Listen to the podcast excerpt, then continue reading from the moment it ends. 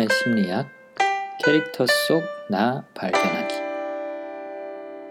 안녕하세요. 가치 크리에이션의 앤쌤입니다. 세 번째 미니 코너는 개별화라는 성향에 대한 이야기입니다.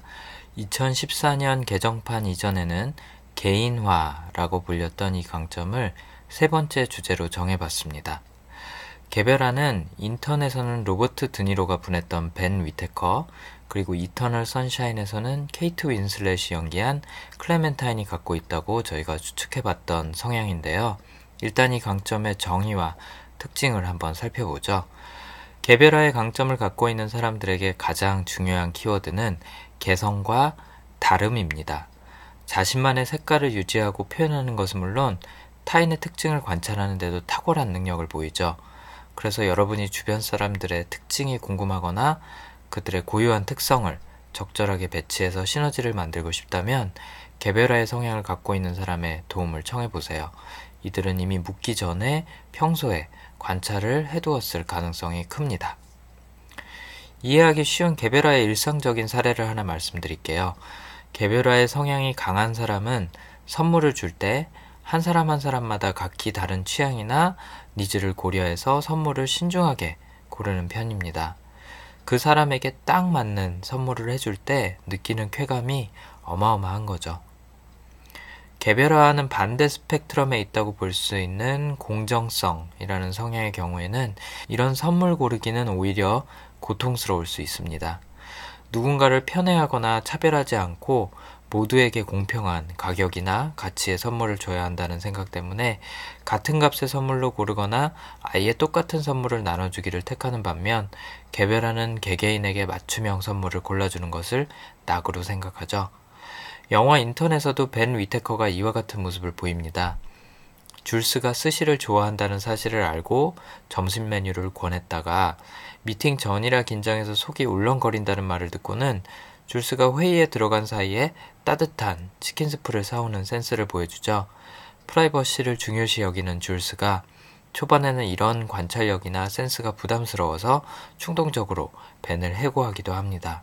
별로 보여주거나 이야기한 것도 없는데 내 속을 들여다보는 것 같은 그런 개별화의 관찰력이 공사 구분이 확실한 줄스 입장에서는 처음엔 무서웠던 거죠.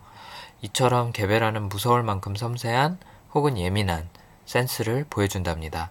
늘 손수건을 말끔히 다려서 갖고 다니다가 필요할 때 짠 하고 건네주는 이런 섬세한 남자 몇 번이나 보셨습니까?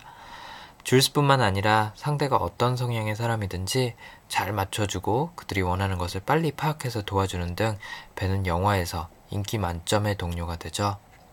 이런 재빠른 눈치 때문에 비서나 VIP 의전 업무 같은 그런 개개인의 특성과 각 상황에 맞는 솔루션을 제공해야 하는 일에서는 특히 빛을 발하는 사람들이랍니다.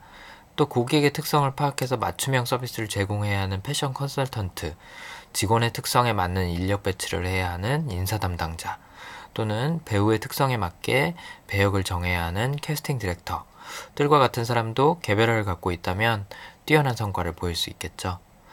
타인의 개성을 중시하는 만큼 개별화 성향을 갖고 있는 사람들은 자신의 개성도 존중받기를 원한답니다. 그래서 집단의 요구로 개인의 필요를 희생해야 한다거나 한 가지 방식으로 모든 문제를 해결하려는 상황 등은 이들에게 불편할 수밖에 없습니다. 개별화를 갖고 있는 사람들은 모두가 각자 다른 능력, 영역, 속도, 스타일 등을 갖고 있는 만큼 각자가 잘하는 일을 각자의 방식대로 하는 것이 가장 이상적이라고 생각하는 사람들입니다. 심지어는 평가 기준도 일괄적인 기준이 아니라 개개인의 특성을 고려한 개별적인 기준을 적용해야 한다고 믿죠. 이터널 선샤인에서 독특한 패션, 취향, 취미 등을 갖고 있는 튀는 캐릭터 클레멘타인이 반스앤노블스에서 서점 직원으로 일하는 건 우연의 일치가 아닙니다. 참고로 작가인 찰리 카프만이 실제 주변 인물을 바탕으로 그린 캐릭터라고 하는데 저도 미국 서점에서 많이 봤던 유형입니다. 형광색 머리, 독특한 패션, 때로는 문신 등을 하고 개성을 뽐내는 서점 직원. 획일성이나 통일성을 강조하는 일반 기업에서는 답답해서 일하기 힘들어할 유형이죠. 영화 첫 장면에서 조엘과 기차에서 나누는 대화에서도 클레멘타인이 에이전트 오렌지라는 색깔 이름을 자기가 새로 만들어냈다고 자랑하는 부분이 있죠. 그것도 개성을 중시하는 개별화 성향의 사람이 자랑스러워 할 만한 부분입니다. 커피를 마시러 집으로 올라가면 인도 음악을 틀어놓고 벽에는 자기가 직접 만든 특이한 봉제 인형들을 전시해 놓는 모습도 개별화답습니다. 그리고 기억 삭제 전에 인터뷰 녹음에서 드러나는 조엘에 대한 가장 큰 불만도 늘 유니클로에서 산 것 같은 무난한 옷만 입는 조엘이 예측 가능하고 개성이 없고 무엇보다도 따분하다는 점입니다. 그리고 언젠가 조엘에게 말합니다. 난 당신을 알고 싶어. 사람은 말이야. 서로 나누며 살아야 돼. 친밀함이란 그런 거야. 그래서 내가 당신에게 서운해. 즉, 조엘만의 생각이나 취향, 조엘의 개성을 더 파악해야만 조엘을 제대로 알 수 있다고 생각하는 클레멘타인의 개별화가 반영된 불만인 거죠. 근데 어떻게 그렇게 반듯한 이미지의 벤과 자유분방한 이미지의 클레멘타인이 이런 개별화라는 같은 성향을 공유할 수 있는지 궁금해할 수 있습니다. 우리는 일상 속에서 많은 행동을 하지만 설명을 해주지 않으면 서로 왜 그런 행동을 했는지 그 동기 자체는 모르는 경우가 많죠.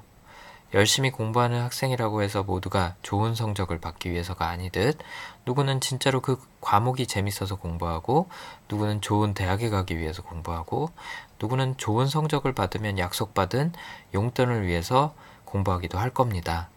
제가 이런 이야기를 하는 이유는 겉으로 드러나는 우리의 행동은 비슷한 양상을 보일 수 있지만 더 중요한 건 왜 우리가 어떤 행동을 했느냐라는 거죠. 같은 패션을 공유하거나 같은 직업이나 환경을 공유한다고 해서 서로 동질감을 느끼는 것보다는 일상 속에서 어떤 행동을 하게 되는 동기나 즐거움이 비슷한 사람끼리 느끼는 동질감이 상대적으로 클 거라는 겁니다. 벤과 클레멘타인은 서로 다른 모습으로 다른 부류의 사람들 안에서 살아가겠지만 그들이 자신을 비롯한 사람들 각각이 갖고 있는 개성과 필요를 중시하고 또 이를 충족시키는 데서 큰 만족을 얻는다는 점에서는 누구보다도 가깝게 느낄 수 있는 사람들일 겁니다. 참고로 벤도 자신만의 스타일이 확고하다는 건 영화 초반에 나오는 그의 옷장이나 1972년도 빈티지 가죽 브리프케이스, 그리고 샌프란시스코 출장을 가면서까지 챙겨간 자기만의 목욕 가운 등을 보면 잘 알 수 있죠. 반센 노블스에서 줄스에게 선물해줄 책을 찾고 있는 벤과 그런 벤에게 반갑게 다가가 위아래로 훑어본 후 적절한 추천을 해주는 발랄한 클레멘타인. 머릿속에서 그려보면 서로 참 잘 통할 것 같은 두 사람 아닌가요? 반센 노블스에서 줄스에게 선물해줄 책을 찾고 있는 벤과 그런 벤에게 반갑게 다가가 위아래로 훑어본 후 적절한 추천을 해주는 발랄한 클레멘타인. 머릿속에서 그려보면 서로 참 잘 통할 것 같은 두 사람이 아닌가 싶습니다. 저희는 이번 목요일 내부자들 그리고 최근 TV 시리즈로 재해석한다고 발표한 설국열차 리뷰를 할 예정입니다. 잘 이해가 가지 않거나 궁금했던 캐릭터의 행동이나 결정들에 대한 질문 그리고 여러분의 의견을 이번에도 저희와 많이 공유해 주시기 바랍니다. 이터널 선샤인 주인공들이 헤매던 눈밭을 볼 날이 멀지 않은 것 같습니다. 이번 주에 눈 소식도 있다 그러죠? 여러분은 저처럼 감기 걸리지 마시고 건강 잘 챙기시기 바랍니다. 그럼 곧 또 뵙겠습니다.